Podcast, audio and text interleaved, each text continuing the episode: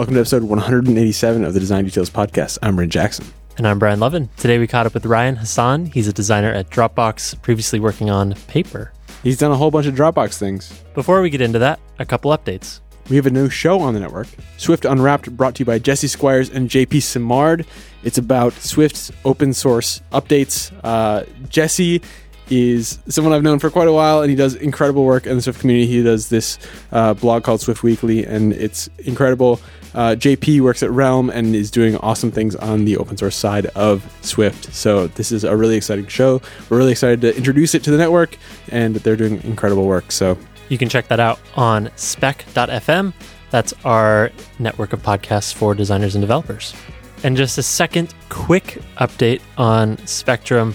We are inching towards beta. Well, we're inches away We are- from beta. we are inches away from beta. We are so close. We're not inching. We're moving very fast. Moving very fast. We built this thing in a month, dude. breaking lots of things. uh, if you've been following along, we're trying to build a place for designers and developers to uh, hang out and talk and learn from one another as a replacement for our Slack team, which is about to hit its capacity.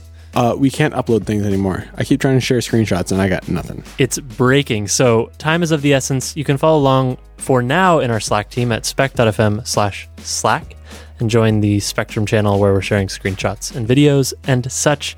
Uh, otherwise, we hope to get that initial version wrapped up soon and sent out to folks that are in the, the Slack team as beta users. I'm looking at it right now. It doesn't suck. Again, it's, that's it's usable. I used it for my phone today. That was crazy. Again that's at spec.fm slash Slack. And with that, let's get to episode 187 with Ryan Hassan. Hello, I'm Ryan. I design software um, at Dropbox, um, and I'm like largely focused on kind of collaborative tools for teams. What are you working on right now? Uh, right now, um, I'm just joining like a new team that's working on this kind of internal external sharing flow. Um, it's still pretty early, but um, I'm actually splitting my time into like 50%, you know, product execution work, and um, the other side being more oriented towards like long-term research. But even earlier, where are you from? Um, so I grew up in Columbus, Ohio. Um, my mom was a professor um, in mechanical engineering, and so I think I kind of always grew up with this like idea that like I wanted to go into engineering of some sort. Um, I remember like really vividly early on, like my my parents would leave like electronics like in a bucket and I would like kind of cobble things together and it would be like a servo and some batteries and maybe like a microcontroller Just, and you know, regular things, a bucket of servos. Yeah, you know. no, I mean, like I, th- I think like I like worked up to it, right? Okay. Um, but I think from like early on, they like pushed me to kind of play with things and kind of try to build things on my own. Um, I remember they had this kind of philosophy that, in hindsight, sounds a little dark, but like they were very against like giving me toys, and they were much more interested in like giving me things to like build things with. Um, and so that sort of you know, like I think I was always like very focused on STEM, um, and so um, you know, and I was also like building all sorts of like programs for, for myself, like you know, web based stuff. I remember like the the big draw for me was actually like calculators, like TI eighty four calculator programming, which you know I think is actually more um, sophisticated than most most people would like believe. Like it's very like you can go. Um, I played Mortal Kombat on one. No big deal. yeah, but like it, it's really interesting to like write software for that context because it's so limited. Like you have, it's like so slow. It's this like system from like the 80s that just hasn't been updated in like 20 years. Um, and so you have to like work within those constraints and really optimize for like that Yeah. specific device. What did you make? Um, I mean, so I tried, you know, making like games and like little like physics demos and that sort of thing. Um, I remember, I think I actually got into a little bit of trouble for, um, I would write programs to like solve my math homework, and so, but like this, like specifically, Amazing. Wait, isn't that what a calculator does though? yeah, but the the problem is so like if you look at a lot of high school math problems, a lot of it is oftentimes um, like the same problem, like restructured in slightly different ways and kind of repeated over, you know, 30, 40 problems. And the goal is to kind of get you to practice over and over again. Um, and you quickly realize that if you can kind of solve the general problem, um, so for example, if it's like a trig problem, if you can just write a program that takes in like, oh, what what information do you have, and then I'll generate all the other kind of possible information that you might need. Like then you can kind of really quickly kind of solve all of them. And I remember th- this was actually problematic because it meant that like for like a one week period, you form a really strong understanding of the problem. But then after that, you have no practice in it. Um, and so you're really bad actually at solving the problem. Well, wait, this is what like programming is, right? Like w- this is what we're supposed to do with computers. it's like abstraction. Yeah. Yeah. Um, Doesn't that say a lot about the way we teach people math? Totally. Yeah, it's super strange. Actually, so um, I remember taking math classes in college and realizing that the way that math was taught there was just completely different from the way math was taught in high school.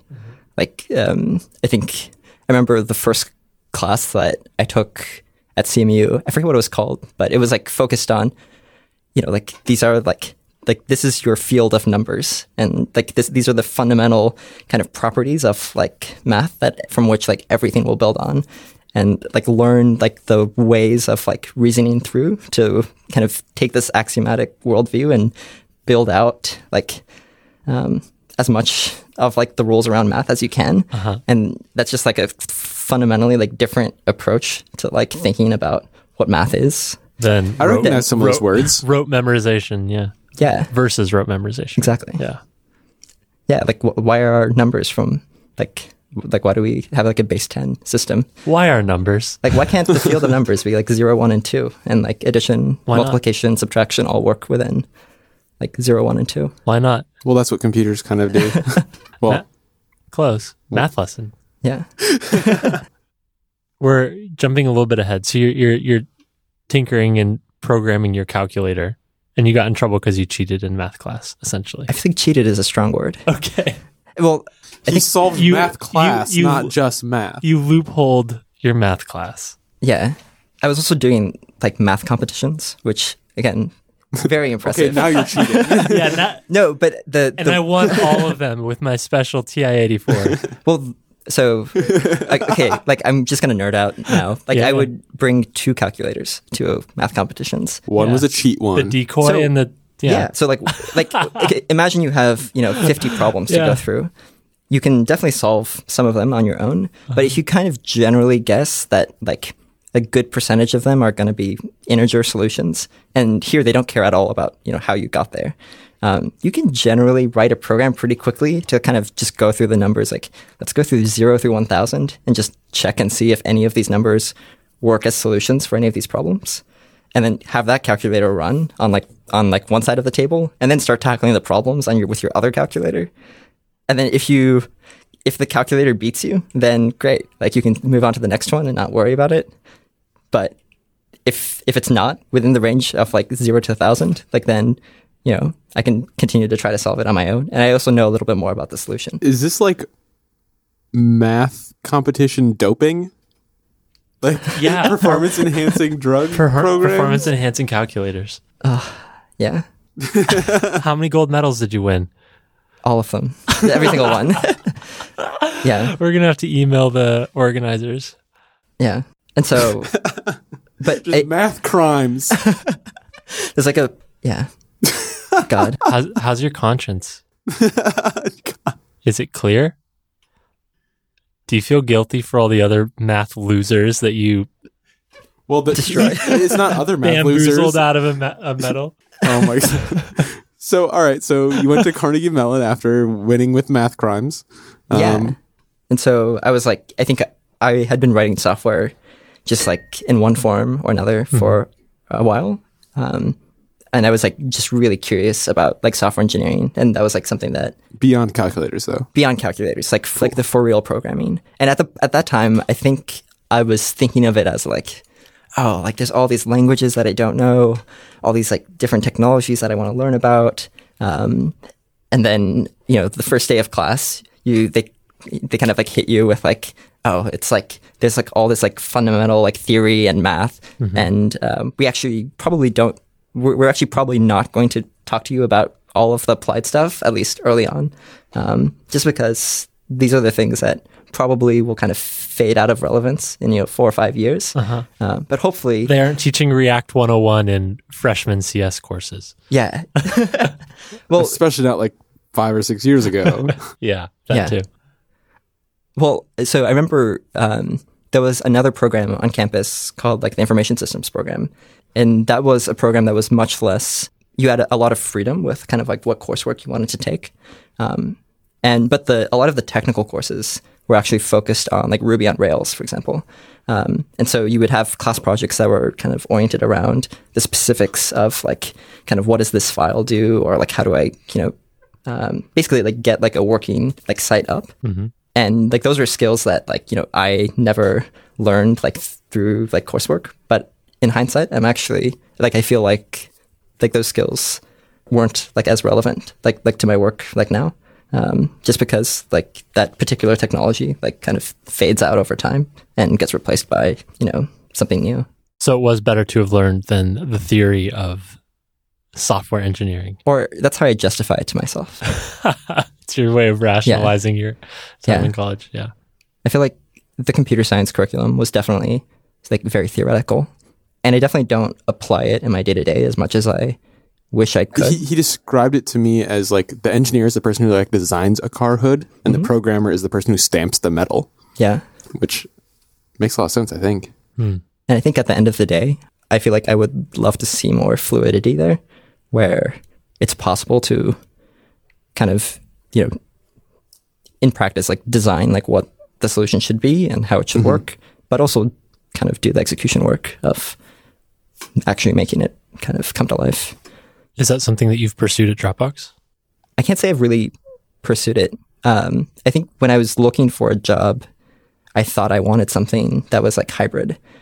And as I started talking to places that kind of had those sorts of roles, and there aren't that many, um, I kind of got the strong feeling that the thing that I really wanted was to like push my actual like design execution skills. And so at the time, like I wanted to go to a place that had really strong interaction visual designers, and Dropbox was a great fit. Um, and I could just pursue that for quite a bit of time. Like I'll definitely like there definitely been times where there's like something that I wanted to fix that I might hop in and like tweak something. Um, but those are relatively rare. Like uh, most of my design work is not something that I'm going to go off and implement myself. Yeah. Um, I think they're definitely like little side projects that might happen, but um, as like an outlet. But yeah, So I was reading your blog oh boy, and your side project crazy. You've done so many side projects. I think I've cooled it a little bit. Yeah, this Well, was like back in 2014, right? If Yeah. you watch his Instagram stories, you can see that he's spending all of his time cooking. There's no time for anything else. Yeah, it's all cooking now. yeah, or or watching Kevin, who's my boyfriend, cook, and I'm just recording him. But yeah, well, tell me more about side projects. So this would have been a few years ago, yeah. but I'm scrolling through your blog like, oh my God, you've done a lot of stuff. Hmm.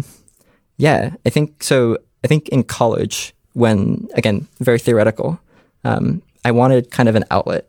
I, I- I wanted to like apply what I was learning in some form. Um, and so, for example, if I was like taking like a natural language processing class, we would be focused on um, kind of the fundamentals. But then I would want to kind of take what I was learning and see if there was kind of some user facing thing that I could build with that. Um, and I'm like definitely not the best programmer by any means. It's like kind of like dangerously enough. And so I would kind of go off late at night and kind of try to cobble together something that could like kind of demo something interesting using whatever I was learning. Um, What are so, some examples? So I Or like your favorite ones? Yeah, I think there was this brief theme where I was really fascinated by attention and like can a system I was You- hoping that would be the one you'd talk about. really? Yeah. Yeah. I feel like especially like I remember when Facebook was kind of gaining a lot of steam, I had this like kind of curiosity about like can a system be aware of your attention and kind of be respectful of that attention. Um, and so like actually I remember in paper like playing around with demos of like you know maybe like while you're typing like we should actually pause all your notifications and like wait for you to complete your thought before we actually hit the bell. Because that probably that five ten second difference probably doesn't actually make a huge impact um, on like your needs, but it makes a nice impact on like your ability to complete your thought. Um, and like similarly, I was like looking at like oh like maybe I mean you've played with like echoes right, and so uh-huh. like maybe as opposed to having like a keyword to say like you know Alexa like do this, I, I probably just triggered a bunch of Well, Alexas you're, you're going to trigger mine. So Alexa. Yeah. But like as opposed to kind of engaging it that way, like maybe I could just like look at the device and it would be aware that I was looking at it and be able to interact with me that way. So I just could through facial recognition, right? exactly. So I should be able to like look at my computer and say like, "Hey, what time is it?" And it should know that I, I'm addressing the computer.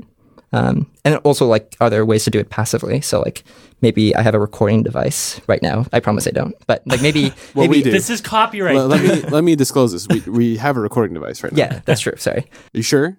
Well, Like so- you know, Big surprise. we needed you to sign the form. but like maybe I could put, you know, imagine this was like a meeting and maybe I could put a device like on the table um, that would record everything we were saying. And maybe it could pick up on important sentences or things we said we would do next and kind of um, capture those automatically. And so if I said, hey, like, do you want to get coffee um, tomorrow? Maybe it could automatically capture that and like give myself a reminder to do that. Um, but there are other kind of forms of that. So like if you kind of have a general idea of like like imagine like a com- computer had like a um, a number that it could generate, like a confidence around um, how much how, how much um, you're fo- kind of focused on the device at that point, um, and like then you could kind of abstractly talk about like how should the computer interact with you based on your, the attention you're giving it, and so one input for confidence around your attention is you know your gaze. Are you looking at it? But there's other other things so like for a mobile device, we can use like maybe like the gyroscope. Like, are you kind of holding it? Are you touching the screen? Are you scrolling around somewhere to the kind of gauge like, are you paying attention to this or or not? And so like one really like horrible demo was like um, maybe like if I'm like reading something on an iPad, like I should be able to like set it down and like have the device like be aware that I've stopped reading it and like try to like pick up and like start you know reading whatever I was reading like out loud, and so I can walk away and like keep hearing like what that article going on, and then come back to it and have it kind of scroll to the right position Yeah. and let me pick back up. Again, horrible demos, hmm. but I don't know if I'm becoming already like an old crotchety person. Mm-hmm. You are the oldest crotchetiest person I know. Some of those things, like I understand why they're inherently interesting. Mm-hmm. Like it's an interesting problem to try and think about. But I get scared thinking of computers that know where I'm looking all the time or passive listeners that are trying to understand my intent. yeah, How did you think about that kind of stuff? Or did you go that deep on like, what are the implications of this in the wrong hands or this implemented by a government or something like that? yeah. So the ethical side is something that I totally have did not push on. Yeah. Um, I think one of the things that I'm realizing in like my own work right now is that there is this like approach, this like kind of human centered, like need or problem driven approach, um, which is like much more methodical. Um, but there are other ways to kind of explore and like uh, try things, and one of those is kind of learning by making and tinkering. Um, and I haven't, I don't really have like formalized thoughts here, but I think there is value in like playing with things and seeing what is possible, and then kind of from there exploring like the implications. Yeah. Um, I definitely didn't do that on my own. What are your I mean, that, unformalized? that comes down to like could versus should, right? Like I can do this now. Should I? And like, how should I approach it? If yes, like well, let's get unformalized thoughts because I think this is an interesting thing as we talk about product design, especially at big companies like Dropbox. Like we can do almost anything. We can do whatever we want. But should we and do we really understand the long term repercussions of such a thing? Like, do we really understand the long term repercussions of every single human having a camera and microphone that can be remotely activated in their pocket? Like, Yeah. Do we really understand? Yeah. I feel like right now, at least at Dropbox, I'm hoping that I can find like time to work on kind of longer term things like that. Yeah. Um, maybe not specifically around recording devices, but you know, like there, there is this like How do we get a Dropbox voice recorder in everyone's pocket? we've never Well, just, just to be drop clear, him. we've never considered that. Wink. yeah, Just kidding. He's winking so aggressively. yeah. But I think there there's like value in kind of short term like execution work of like this is a, a problem that we know we have and we want to address like over the next few months or the next few years. And then there's also this aspect of forming your understanding of you know what people need, what what is possible. Um, that right now it is doesn't have a lot of structure around it, and kind of happens mostly through people kind of working on something on the side or like through hack weeks and things like that. Like I think of, um, for example, um, if, I don't know if you've heard of like Dropbox um, Infinite. I think it's called Smart Sync now. Uh-huh. Um, it's basically that you know you should be able to have files on your computer um, and access them, and but they're not actually stored on your computer until you double click them. Um, stuff like that didn't come out of like a decision that you know we need to figure this out. It came out of um, Ben Newhouse, who was an engineer, kind of experimenting during Hack Week and realizing that this was possible, and then circulating, like showing that to the whole company. Um, it was like a technical insight uh, that then led to a bunch of questions about okay, how should this work, and uh, what are the right ways to control this. So So if I- the inception point is slightly different. I see. So if I understand correctly, you're saying it's okay to try these experiments, like move really fast, try and execute on a bunch of different ideas, see where those ideas take you. And after you come across an interesting idea, then evaluate whether this is something that's a net benefit for the people who will use it, like the long longer term repercussions, the ethical repercussions, environmental, etc. right? Yeah. But it's worthwhile to move fast and try lots and lots of things. I guess I'm saying that that's one approach Sure. that I, that can lead to interesting results. Like there are other approaches. Like you can start with the kind of like futurist, like speculative side, and say like, okay, in you know ten years, like what will X be like, and what what are the ethical repercussions there, and then work backwards from that. Um, that's another kind of approach that you can take. Sure. Um, but like neither of these things are things that I super commonly see um, in the industry. Yeah, this isn't your day to day Definitely not the day to day. musings over coffee in the morning. Well, I mean, so I, I, whenever I look at, for example, um, like interaction design portfolios, I think the like canonical example will be like um, a problem around like what what will cars be like, you know, ten years from now, and people will capture like all sorts of interesting trends around, you know, people moving to cities, you know, cars becoming autonomous, people sharing these like spaces, and come to a bunch of like interesting insights there. But it's like very difficult to like take those sorts of like visions of like the future and work backwards towards like a concrete product that you're going to ship over like the next few years. Uh-huh. But I don't think that means that there's anything invalid about that approach. I think it's an interesting approach. It's just not something that you see in industry super commonly. Okay. Tell me about more of your, your side projects. So you were exploring intent and like passive behaviors as we interact with computers. Yeah. Uh, what else did you get to work on? Um, I mean, so I think right when like prototyping tools were like taking off, Yeah. I was like also interested there. Yeah. Um, and so I was just like playing around with like, can I make something that might have like a state machine that like, you know, I can move my layers around and set them in a particular way and then save that state and then kind of thumb through a different set of states. Um, there were also like things that were like purely for me. So I remember like writing this thing that, you know, just like it pulled some Facebook API and would just show me the articles um, and like Yeah, put them yeah. through readability Uh-huh. um, and not show me, you know, any of the ads or other people that were in any way Facebook without the people and ads. and And ads. so, This is Um, the best Facebook. yeah. And so that was, what did you find? Yeah. and so that was like a really quick, quick thing that was just for me um, that I could kind of like play with and see if it was interesting or not. Yeah. Um, yeah. These were all while you were at CMU. Yeah, most of these were while I was at CMU. Um, I think, uh, I think like the, um, the the amount of side projects that I was working on is like kind of inversely proportional to kind of how creatively satisfied uh, like I am, and so kind of um, when like curriculum is like very theoretical, then like the amount of stuff I was like making like exploded. Um, and then as soon as I went to Dropbox and kind of had an outlet in in my work, like a lot of those like side projects kind of dissipated. Uh-huh. I think there have been periods where like I'll like work on something like on the side, like from here or there, Um, like right now, I'm, I'm like playing around with kind of like whiteboarding and like two dimensional like thinking. Um, but Tell me more.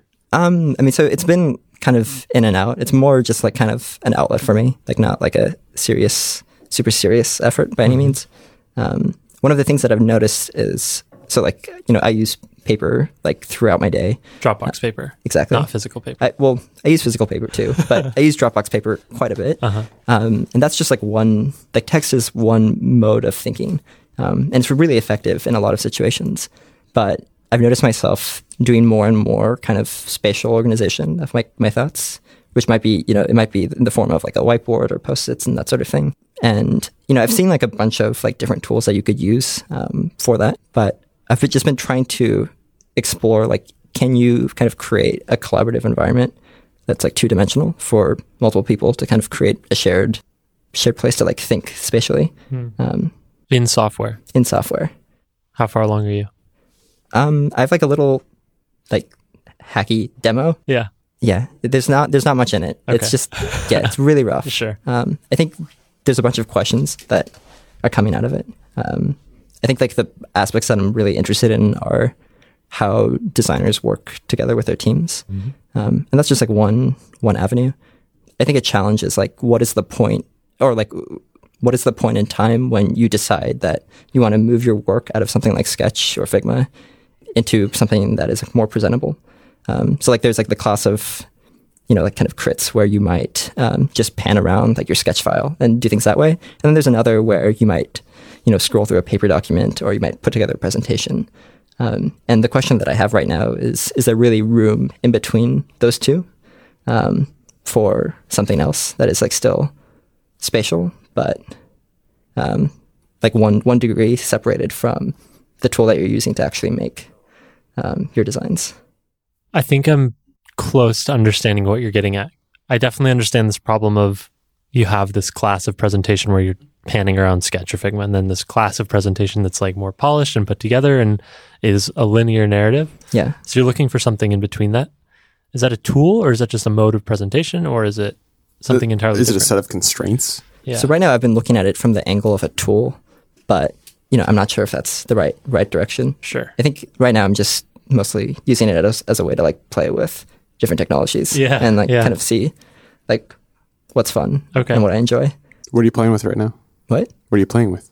Um, well, so right now it's just just really dumb like Node, and then I have it like um, the the actual prototype is like built with Framer, but I'm just like hooking things up so that um, you know you get some like real time streaming Yeah. um, there.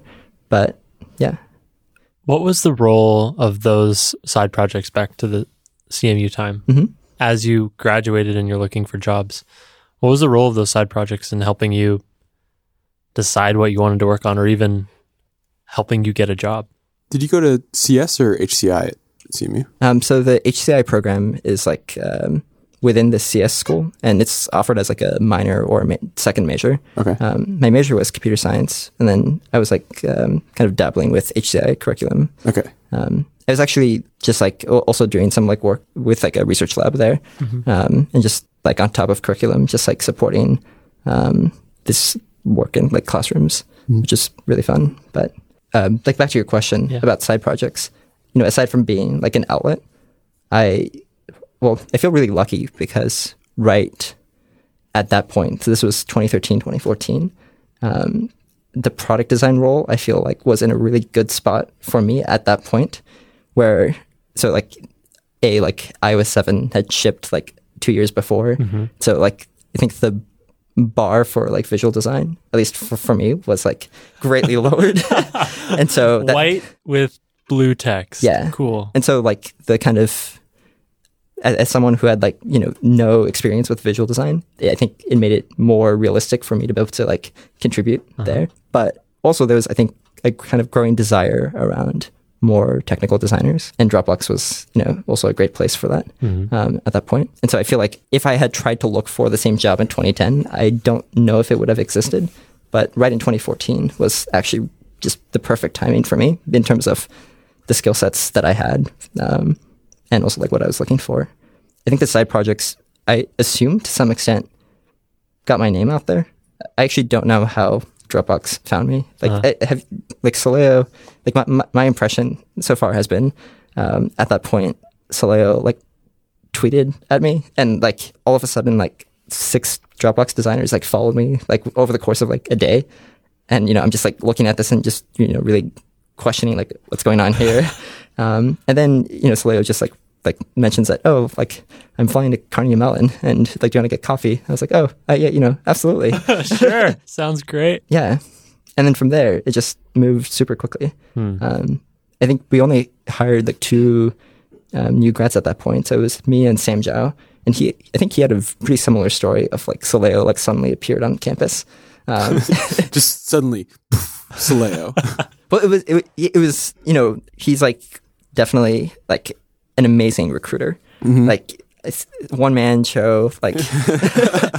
but I remember it was actually He's a charismatic individual. he is very charismatic. Uh-huh. Um, but I remember it was actually interesting the year after. So like when like Soleio um, kind of like started spending less time at Dropbox, it actually became really hard to hire to like look for university grads just because we didn't have you know a lot of organizational experience in doing it. Like the the history had been Soleio's like flying around the country, um, Yeah. fi- finding people, which you know doesn't scale super well.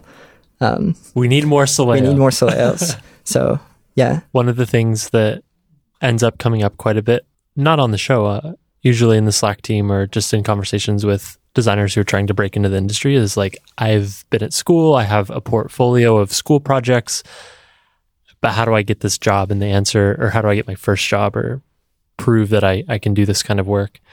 And a very common answer is like, well, side projects are a pretty good way to indicate that you are a go getter, like willing to solve projects on your own time, like look to solve your own problems, which is a nice leading indicator. So this is something I've been thinking about a- lot lately. Is like what goes into a portfolio coming out of school. Side projects are such a no-brainer because your school projects are structured in a very school way, and if you show that off, it feels like you just this Yeah. this was a class thing. I feel conflicted there though. Yeah. because I feel like I was very lucky to have both like the time and like confidence to like explore those. And I definitely, especially with like like design, like I think it's like if you're a software engineer, it's v- more straightforward to like build your own thing. But as a designer, like it's probably much harder to kind of make something like in isolation. Um, and so actually, like there are definitely people who will come with really great side projects that I get really excited about and I can see see myself in.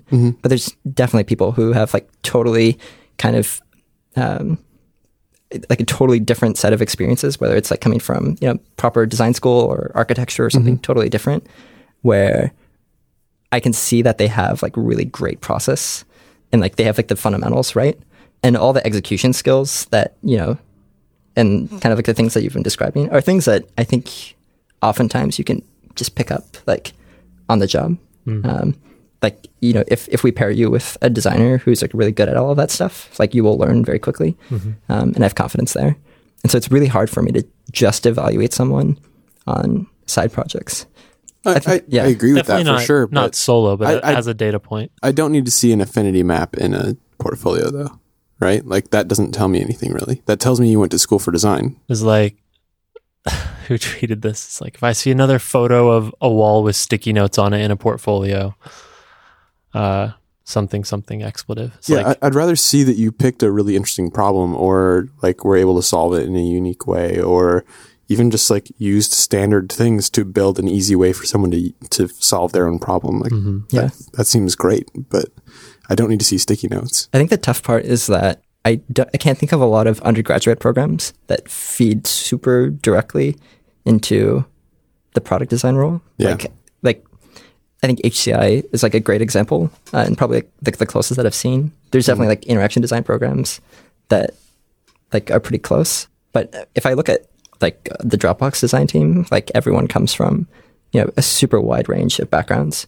And I think that's actually like there's like there's definitely points where it's like super beneficial to have someone with a completely different background to like look at your problem and kind of poke holes in your approach.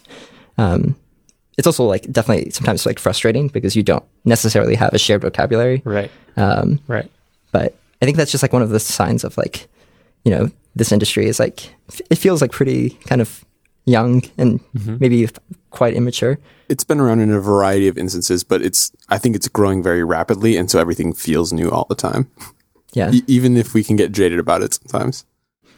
I think the worst part is when you see people in the industry noticing things that have kind of been known for like, you know, 10, 20, 30 years.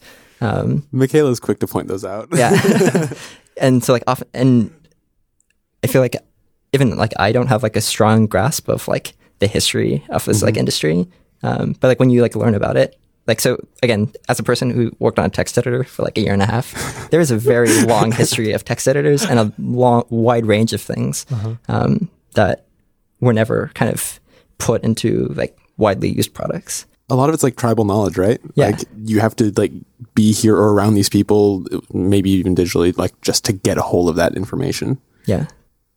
It's so bizarre. and there are definitely teams that like will be like inspired by a lot of those like past visions and kind of go down those routes um, but it's really difficult. It's like a really hard path to like go down. Um, like starting from like you know like we've been talking about side projects but you know they, they kind of feel like these kind of experimental um, ideas of like how the future could be.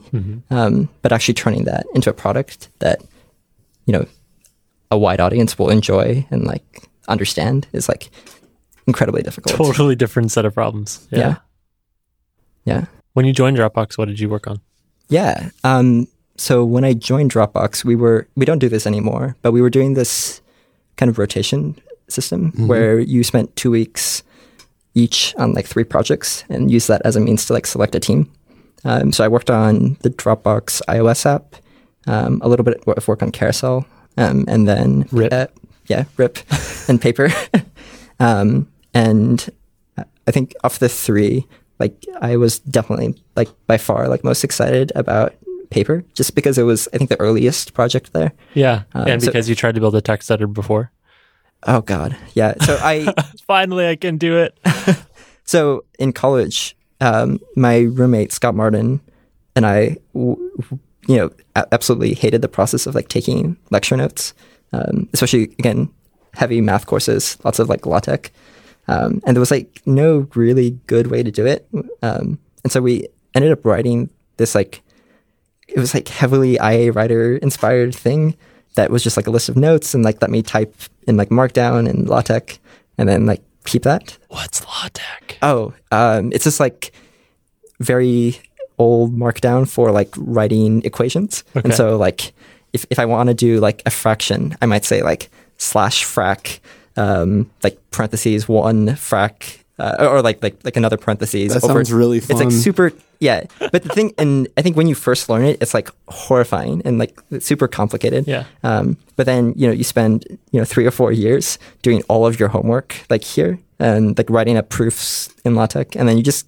it kind of becomes second nature, and you can it becomes like way faster than Oh, sometimes Oh, um, anything else. Like even like with like writing, there's like a loss of precision um, with like subscripts and things like that, and so typing it up in this syntax is like very useful. Um, yeah, Makes my head hurt enough- to even think about that. paper actually does support LaTeX. Oh, really? And so if you hit Is this because of you? no no this was another engineer this is my baby. I made it support LaTeX. well so if you yeah if you type um, I think dollar dollar um, then it'll go into like a LaTeX mode and you can type you know you, you can type equations like until your ha- hands can't take it anymore Easter egg. yeah Nice. Talking to the Dropbox Paper team, like it seems like there's a lot of those little Easter eggs in there. They're not like Easter eggs in the traditional sense, but there's like little hidden features that are like really Easter nice. eggs for nerds. yeah well like paper came out of the hackpad team hmm And so, w- one thing to keep in mind is like the paper code base has kind of gone through many, many startups, like like before Yeah. Dropbox and Hackpad. And so there's like almost like probably like seven or eight years of like history like in that code base, even though like you know we've only been working on it for a few years. Yeah. Um, and with that, there's like a lot of like interesting like things like in it that you'll only kind of discover like after working on it for a few months. And so I remember like the the first uh, you know after like six months or a year of working on it, one day I realized that if you type in like you know if you title it with like .c or like .py or .md, it like changes all of the type to this like monospace type.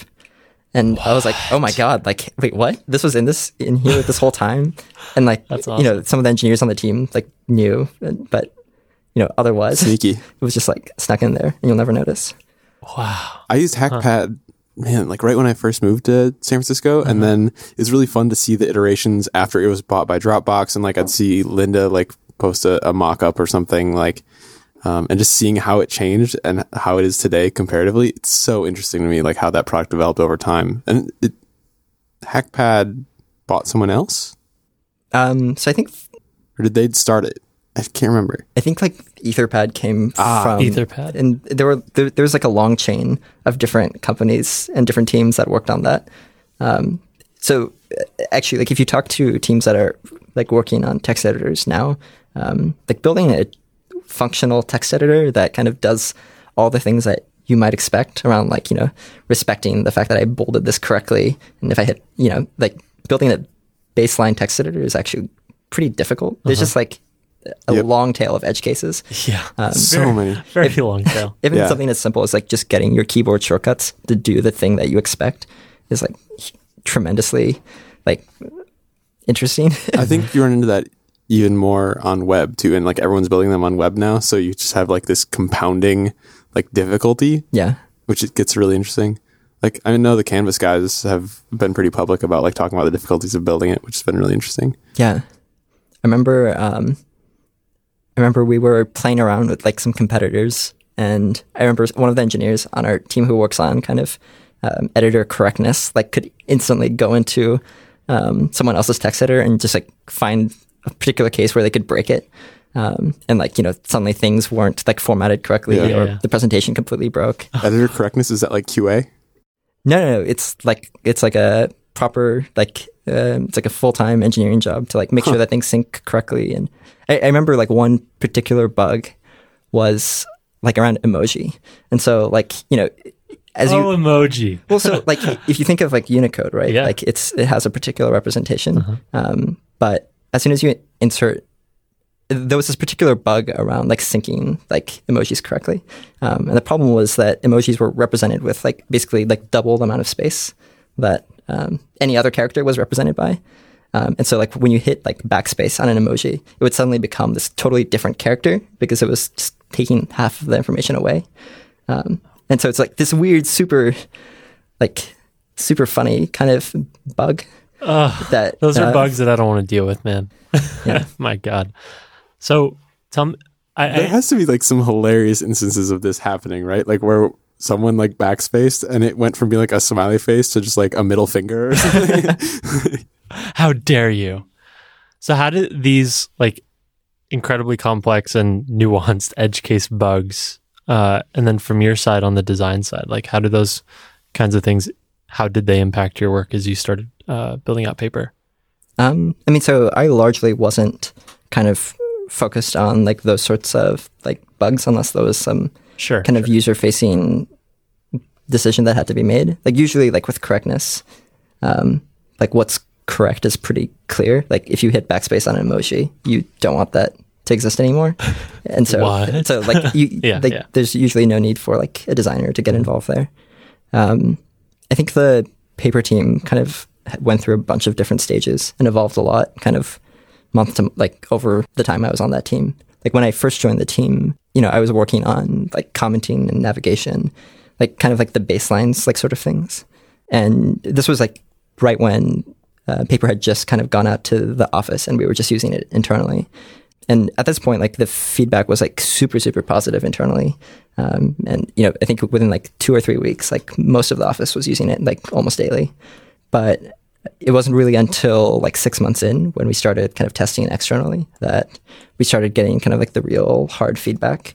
Um, and like a lot of these were things that we kind of knew, but we didn't realize how critical it was to solve some of these problems um, until like a few months in. So like things like just like a baseline need around like organization, right? Mm-hmm.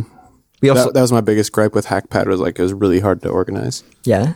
And I think that's like a thing that I don't think actually anyone has solved Mm-hmm. super well. But um, the paper team is definitely like thinking about that and focusing on it. But yeah, just how do you like, it- and also some of these are problems that compound over time. So like unlike kind of like a usability problem that, you know, I can bring someone into a lab and show them like a mock and kind of evaluate it. Um, things like how a team has organized their content is like a compounding problem Yeah. that you'll only really see the effects of like six months in. Uh-huh. Um, and so there's like a lot of things that you can do kind of at the early stage of like, you know, maybe I can kind of create a template structure for people so that they know generally how to organize things. Um, but, you know, like as you go along, it's really hard to kind of see what's working and what's not. Like Dropbox as an organization, like our folders are really intense. Yeah. Um, and that's because we've had folders since they were like a really beta thing early on. And so initially, kind of when you wanted to like file a document, you know, you would hit this button and then it would ask you kind of what folder do you want to put it in. And by default, most people would create new ones. And so most people, there were suddenly like, like an explosion of folders. Oh, God. Um, and once that happens, it's really hard to go back and organize them um, because you don't know kind of who owns them. Are they still relevant? Yeah, I look at uh or like Quip, Hackpad. Exactly. When you get to the point of thousands of documents spread across time, departments, people. Well, it, it comes back to tribal knowledge. I think like you get these like kind of like one person knows who made this other folder, and like that person has left the company, and you have no idea what happened there, and like Yeah. I think we've definitely seen teams that have like interesting solutions there where like either a person will be responsible for like cleaning things up or um, like I remember one team that had like a script that would basically notify the creator of a document um, if it hadn't been touched in like six months and kind of ask them like, is it still relevant? Like, do you want to, you know, archive this or do you want to like move it somewhere else or update it? Um, and as a, as a mean to basically like keep your all of your documents like relatively fresh, um, just because kind of like you're saying, it's like super easy to build an enormous archive of Yeah. knowledge over time, um, but it's unclear kind of like what's still relevant and what's not. When it comes to team process, what do you Mhm. feel like are the biggest opportunities for designers and product teams to Mhm. be better at what we do? I find this seems to be a thing that most teams think about and most teams are trying to work on and most companies want to be better because obviously efficiency saves money and increases the effectiveness of a team, right? So what are you finding in terms of how we can make our process better? across the industry or Uh, in your own experience, like, are there things that you've learned from paper or now that you're kind of doing this 50 50 split between different projects around improving our process and these kinds of things that you say you've uh, been thinking about? I feel like at the end of the day, there's this like core aspect of kind of just trust across your team. So like, I feel like the most positive experiences that I've had were where I was working with a PM that complemented me really well, and we had been working together for a long enough time and had gone through kind of, you know, um, problems together that um, where we kind of knew how we should work with each other. Um, and I feel like getting to that point is like a really difficult process, and I don't know how to get there like re- like repeatedly. But I think there are like kind of different strategies that you can like take to kind of um, kind of like solicit that sort of conversation like from people. So like right now with a team that I was recently working on with the design research team, um, we were like really explicit upfront about kind of what we were looking for, like professionally out of like this project, um, and kind of what we wanted our different roles and responsibilities like to be. Um, and we also kind of documented kind of our own working styles and our own communication styles and like talked about that. Um, and that was like super interesting to me because I'd never kind of taken that approach before. Um, and so seeing someone explicitly call out that like they want to get better at X, Y, and Z meant that, you know, I can kind of step back and ensure that they're fully embracing like the kinds of work that they want to do. Sure. Cool. What keeps you up at night? Oh God. Um, so I definitely, well, like right now, I'm really curious about the the PM role and the design role. And I feel like when I talk to different designers and different PMs, everyone kind of has a different line of like where these roles should lie. And I feel like a little bit in the back of my head of like over time that these two roles might converge in some form or another. Like a senior design lead to me looks actually really similar to a PM. And also like some of the best PMs that I've worked with like are basically designers. Like um, one one PM that I worked with, Matt Blockshaw, was like given briefly in the design org, and he's like you know a great advocate for design, but he's primarily right now his job title is to be um, a PM, um, and so I think there's like some sort of like hybrid role there that might might emerge um, around setting setting direction and kind of communicating work and planning how you'll kind of tackle some huge problem. Totally. Charlie Deets and Gabe Valdivia had a great bread time episode about this. I don't know if you guys heard it. I, Uh, I have not. I have not. yeah, it's worth listening to. They talk literally about this exact problem of a good designer and a good PM. The skills and daily needs cross over so much that it becomes, it can become quite challenging to work together unless you happen to like complement each other in the things that you know you're lacking and that kind of relationship can be hard to find or hard to build where a great pm and a great designer can work together like harmoniously instead of clashing because there is so much overlap I think this is why, like, PMs and designers and engineers tend to be described as a triangle. Is like they kind of have to prop each other up in that way. And I think there's less overlap in engineering. And like, I think there's a lot of overlap, but I think there's less than with PMs. Mm-hmm. I think the same can be true of PMs and engineers. I think PMs are meant to be a filler role. Like they, they unify the team a little bit more. I feel like I think of like the PM role as this like super fluid thing, mm-hmm. and so it's as much of a. I, I feel like the process of like pairing a PM with a team is this like super important thing Yeah. where you have to like find a, a team that will complement this PM style Yeah. super well. And right now it seems like more like art to me than like a super methodical process. Mm-hmm. Hmm. Like I couldn't replace like a PM with another PM and expect to kind of have a similar output. so what does this mean for you do you want to be a pm or do you feel like as you evolve as a designer you will naturally take over those responsibilities Well, he's just going to go back to calculator hacking. I feel like it's really hard for me to look ahead like four or five years because again, when I started at Dropbox, I think I joined right at a time when like the product design role was kind of really crystallizing. Um, and if I had again five years bef- prior to that, I don't think the role really existed. Maybe Sure. maybe it was exclusively at Facebook at that point. And so when I look five years out from now, I don't know what the product design role is going to look like. I hope it doesn't look exactly like it looks now. And I hope that means that the way these different groups work together kind of matures and Same. those relationships kind of get better defined.